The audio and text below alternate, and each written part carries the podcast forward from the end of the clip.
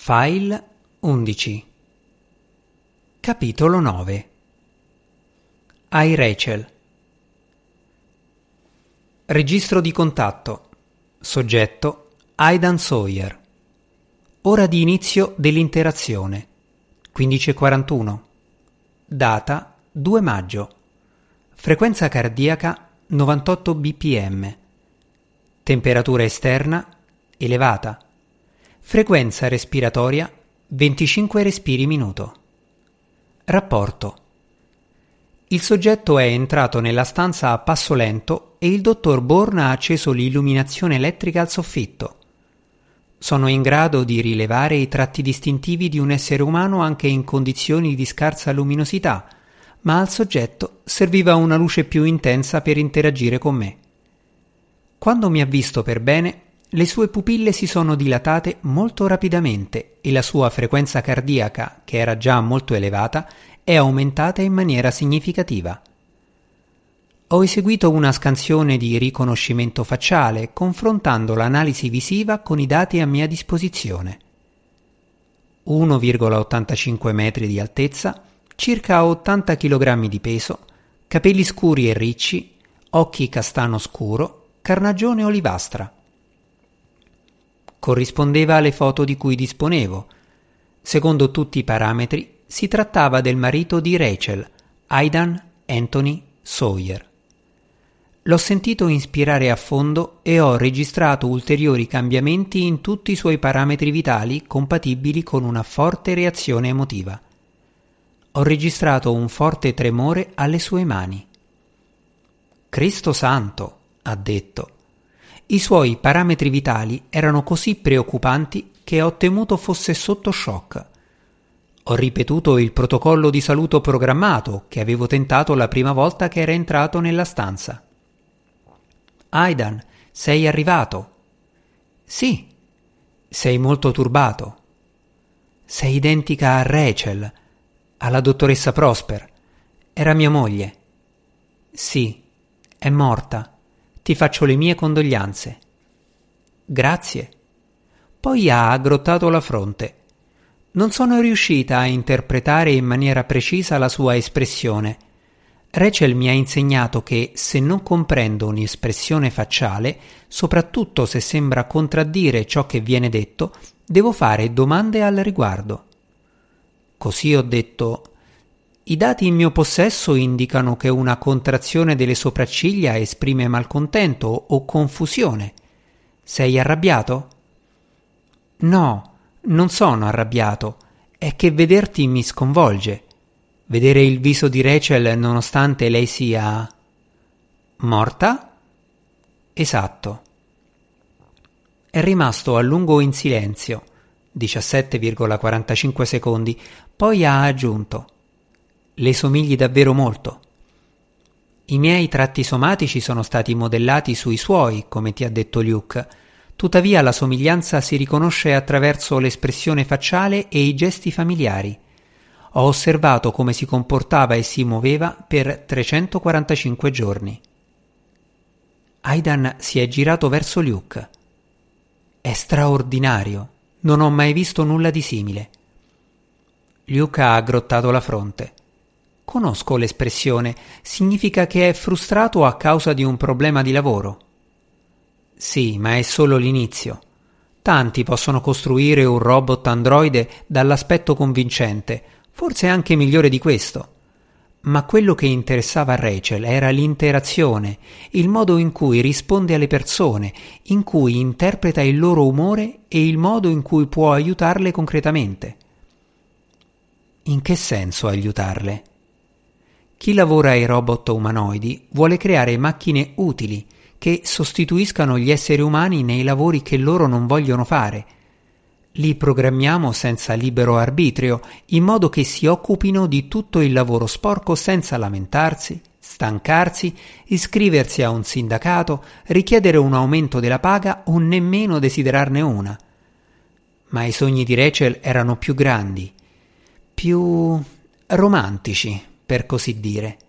Rachel voleva creare il prototipo di un badante, un accompagnatore, qualcuno in grado di donare amore, essere infinitamente paziente e fare conversazioni realistiche ed empatiche. Immaginava che questi robot potessero lavorare nelle case di cura o fare compagnia alle persone che non avevano più nessuno. Cose del genere. Qualcosa in più della domestica ideale, una sorta di amico, direi. Diceva che nessuno sarebbe più dovuto stare da solo. Aidan è sembrato colpito da quelle parole. Il suo battito cardiaco è aumentato e ha stretto i pugni. Poi è uscito dalla stanza e il suo respiro è diventato più rapido e corto. Temevo che se ne sarebbe andato senza permettermi di portare a termine il mio compito, così l'ho richiamato. Aidan, Aidan, torna qui. So che la mia voce processata assomiglia molto a quella di Rachel e la cosa sembra avergli causato di nuovo una certa difficoltà emotiva, ma si è fermato ed è rimasto immobile, pur continuando a darmi le spalle. Devo comunicarti il messaggio di Rachel. Non posso completare altre sequenze fino a quando il messaggio non sarà stato trasmesso. Si è girato lentamente. Luke ha guardato prima lui, poi di nuovo me, senza muoversi. Luke, questo messaggio è per Aidan, solo per Aidan. Cosa? Ma io. Rachel ha scritto un programma che analizza la stanza in cui mi trovo per verificare chi si trovi al suo interno. Devo identificare Aidan con una scansione della retina e il messaggio verrà riprodotto soltanto se sarà solo. Non sono in grado di riprodurre il messaggio se c'è un'altra persona nella stanza. Beh, sembra proprio una delle sue stronzate. È uscito a tutta velocità dalla stanza e ha sbattuto la porta. Luke non indossava un braccialetto, quindi non mi è stato possibile leggere i suoi parametri vitali, ma ho interpretato tutti quei gesti come potenziali indicatori del suo malcontento. A me bastava che Luke avesse chiuso la porta, perché era un altro elemento cruciale del protocollo. Sei pronto? No, ha risposto Aidan, non credo davvero di potercela fare. Rachel aveva previsto tutte le possibili reazioni di Aidan. La risposta che mi ha dato non era classificata fra le più probabili, però era comunque considerata. Mi sono preparata allo spegnimento e a entrare nella modalità di stand-by. Aspetta, che cosa fai? La luce nei tuoi occhi si è spenta. Se non vuoi ascoltare il messaggio, non sono in grado di bypassarlo non posso andare avanti o proseguire con il progetto di ricerca. Devo mettermi in modalità di sospensione. Modalità di sospensione. Stand by. Uno stato inerte. Come il sonno? Più come un coma. Quindi, se non ascolto il messaggio, entrerai in coma. Ma è un ricatto emotivo. Ho una comprensione limitata del concetto di ricatto. Ho accesso alla parola e al suo significato tramite il mio dizionario integrato, ma il termine non è mai comparso in associazione al concetto di emozioni e non è mai stato usato da Rachel in questo senso in una conversazione. Aidan mi ha guardato per 7,3 secondi. Non riesco a capire se stai cercando di farmi ridere. In questo caso non sto tentando di fare una battuta, ma Rachel aveva iniziato a insegnarmi le regole della comicità. Stavo imparando a riconoscere i giochi di parole e le battute che rovesciano le aspettative e a capire come queste cose possono far ridere, ma avevamo iniziato da poco. Ho capito. Allora raccontami una barzelletta. Che cos'è un moscone senza ali? Cosa? Un pattino. Non ha reagito alla battuta, così ho iniziato a spiegarla. Si tratta di un gioco di parole, perché il sostantivo moscone può essere inteso sia come il nome colloquiale della musca domestica che come il natante a remi usato per il soccorso. L'ho capita, ma non hai riso, perché l'ho già sentita. Rachel l'ha insegnata a nostra figlia Chloe quando da piccola stava imparando cosa sono le barzellette.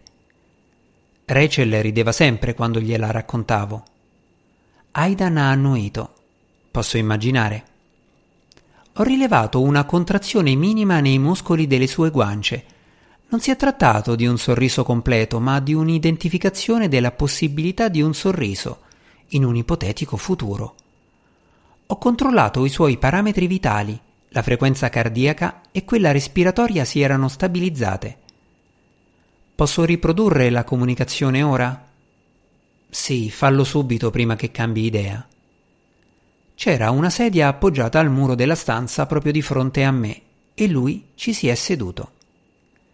Fino a quel momento, durante la conversazione con Aidan, avevo usato i miei file di lingua per generare risposte appropriate, che avevo poi comunicato con la bocca e la mia voce processata.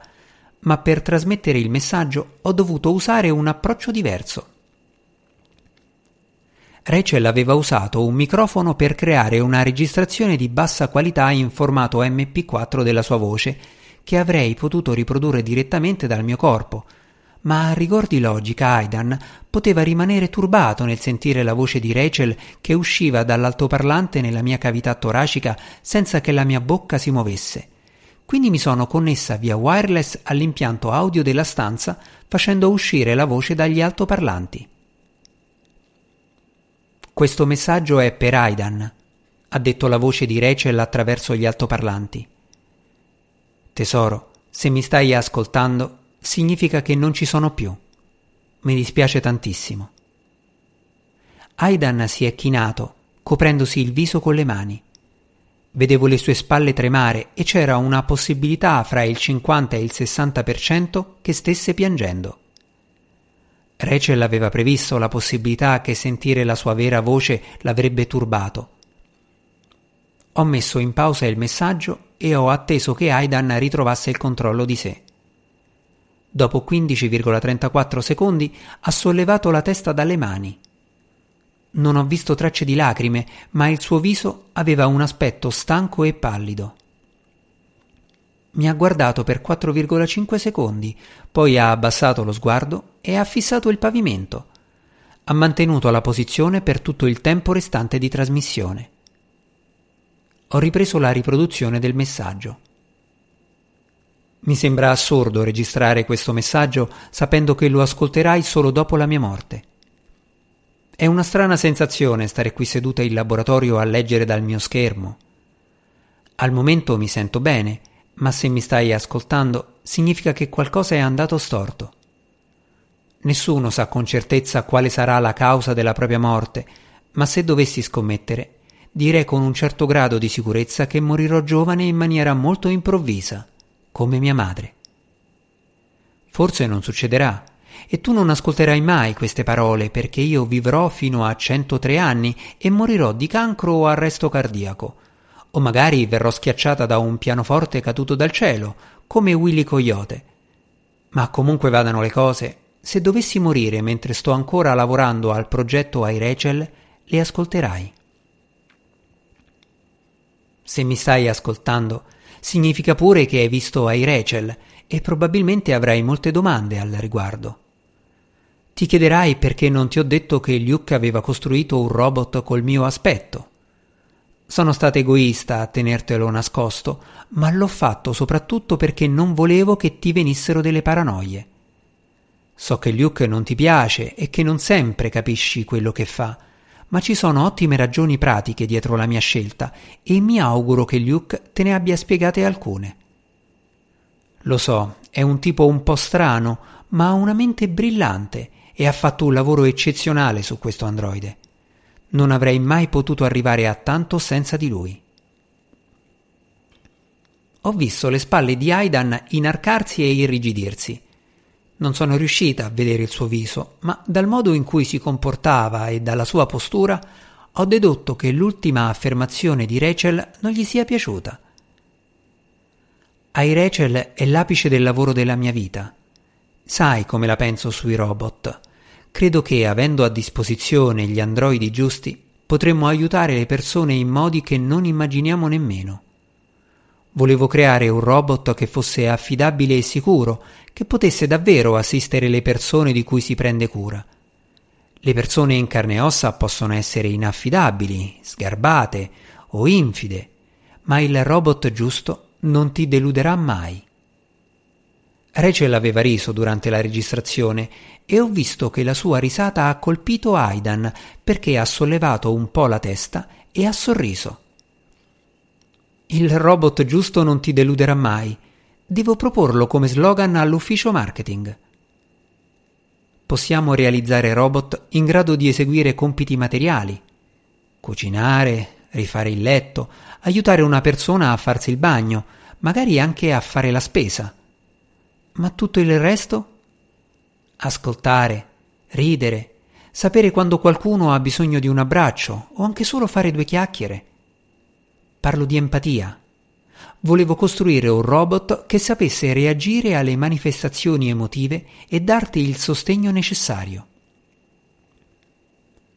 C'è stata una pausa nella registrazione durante la quale ho rilevato il respiro di Rachel, leggero e regolare, mentre si preparava a proseguire. Quando dico darti, non dico direttamente a te, Aidan, o almeno non era la mia intenzione iniziale. Abbiamo concepito l'androide come un assistente per le persone che vivono sole, come anziani o adulti a rischio ma col passare del tempo ho iniziato a considerare l'eventualità, molto concreta, di dover lasciare soli te e Chloe. Non avevo a disposizione una testimonianza video di Rachel durante la registrazione di quel messaggio e nemmeno dei suoi parametri vitali, perché non indossava il braccialetto. Ciò nonostante, dalla sua voce, traspariva chiaramente il tremore dell'emozione. L'ho sentita fare un respiro profondo, poi ha ricominciato a parlare. Ho riconosciuto il suo tono, era quello formale che usava nelle conversazioni telefoniche con i colleghi. Il lavoro che stiamo facendo su iRachel non è affatto terminato. Abbiamo fatto alcuni test iniziali in laboratorio, ma a causa della natura riservata del nostro lavoro, le interazioni sono state limitate a Luke e a me. Sarò sincera, la dirigenza il comitato e gli altri membri del personale di laboratorio non sanno che il progetto è in una fase così avanzata. Non hanno ancora visto iRachel perché io e Luke non siamo ancora pronti a mostrarglielo. Abbiamo programmato la fase seguente della nostra ricerca. iRachel ha bisogno di interagire con più di una persona alla volta. Ci servono persone che non abbia già incontrato e sento anche la forte necessità di portarlo fuori dal laboratorio. I nostri esperimenti avvengono in ambienti controllati che non lo mettono davvero alla prova e ormai è così abituato a me e a Luke che è in grado di prevedere ciò che pensiamo e proviamo con una notevole precisione. Quindi ecco la domanda da un milione di sterline, che non è una metafora, perché è più o meno il valore di iRachel. Lo porteresti a casa con te? Lo terresti a casa insieme a te e Chloe per un periodo di tempo prestabilito? Dovresti interagire con lui. Smettila di dire lui. Aidan si è alzato con un salto. La riproduzione del messaggio di Rachel continuava, ma Aidan parlava come se lei fosse stata nella stanza e avesse potuto sentirlo. Di lei, lei! Aiutare nelle faccende di casa, stava dicendo Rachel. Se sono appena morta, immagino che le cose non saranno per nulla semplici per voi due adesso. So che non ero la casalinga migliore del mondo, ma lui può fare il bucato, cucinare e pulire. Lei, ha ripetuto Aidan tornando a sedersi sulla sedia. Lei. Poi ha iniziato a piangere. Sembrava agitato a causa dell'uso del pronome maschile da parte di Rachel. Non ne vedevo il motivo logico, ma poiché lui non era in grado di concentrarsi sul messaggio, ho messo in pausa il file MP4 per non fargli perdere alcuna informazione. Non sapevo quale fosse il protocollo da seguire in situazioni simili. Secondo il mio programma, quando una persona è turbata dovrei offrirle conforto fisico, dandole una pacca sulla spalla o toccandole una mano.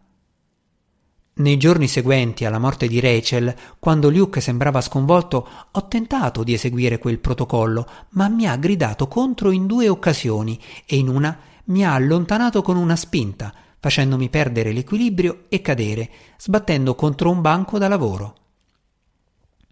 Il colpo ha danneggiato la copertura di lattice che costituisce la mia pelle.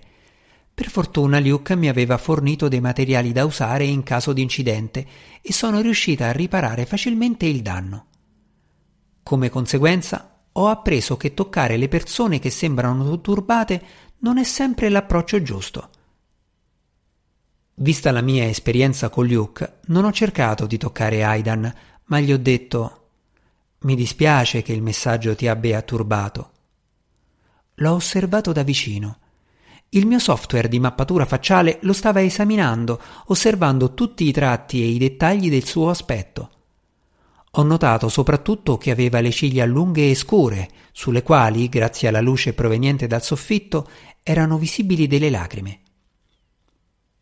Siamo rimasti seduti in silenzio a lungo, 34,35 secondi.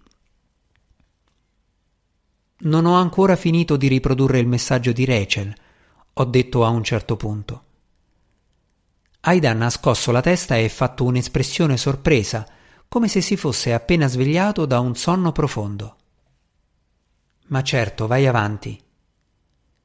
La voce di Rachel è uscita di nuovo dagli altoparlanti. Porteresti ai a casa con te? Accetteresti di tenerlo a casa con te e Chloe? Dovrai interagire con lui per alcune settimane, forse anche un po' di più. Luke potrà venire a casa per occuparsi della manutenzione ed estrarre i dati che Ai raccoglierà lavorando con te. Rachel aveva fatto una pausa, 5,4 secondi, per poi riprendere a parlare. La sua voce era meno formale e più incerta. So che avrei bisogno di un po' di tempo per pensarci e quando avrai finito l'ascolto, ai Rachel avrà un messaggio da far ascoltare anche a Luke. Credo che sarà necessaria un po' di persuasione per portare avanti la sperimentazione, ma nel profondo del mio cuore so che, se dovessi morire, è ciò che deve succedere. Sì, tutto questo fa parte della mia ricerca, ma è anche... Beh, è tutto quello che posso lasciarti. Il mio lavoro, la mia creatura. Nel modo più strano e meno perfetto di tutti, potrò stare con te anche se non ci sarò. Ti prego, amore mio, consideralo il mio ultimo desiderio prima di morire. Consideralo anche un ricatto emotivo, ma ti prego di farlo. Porta la Rachel a casa con te. Fallo per me. Ti amo.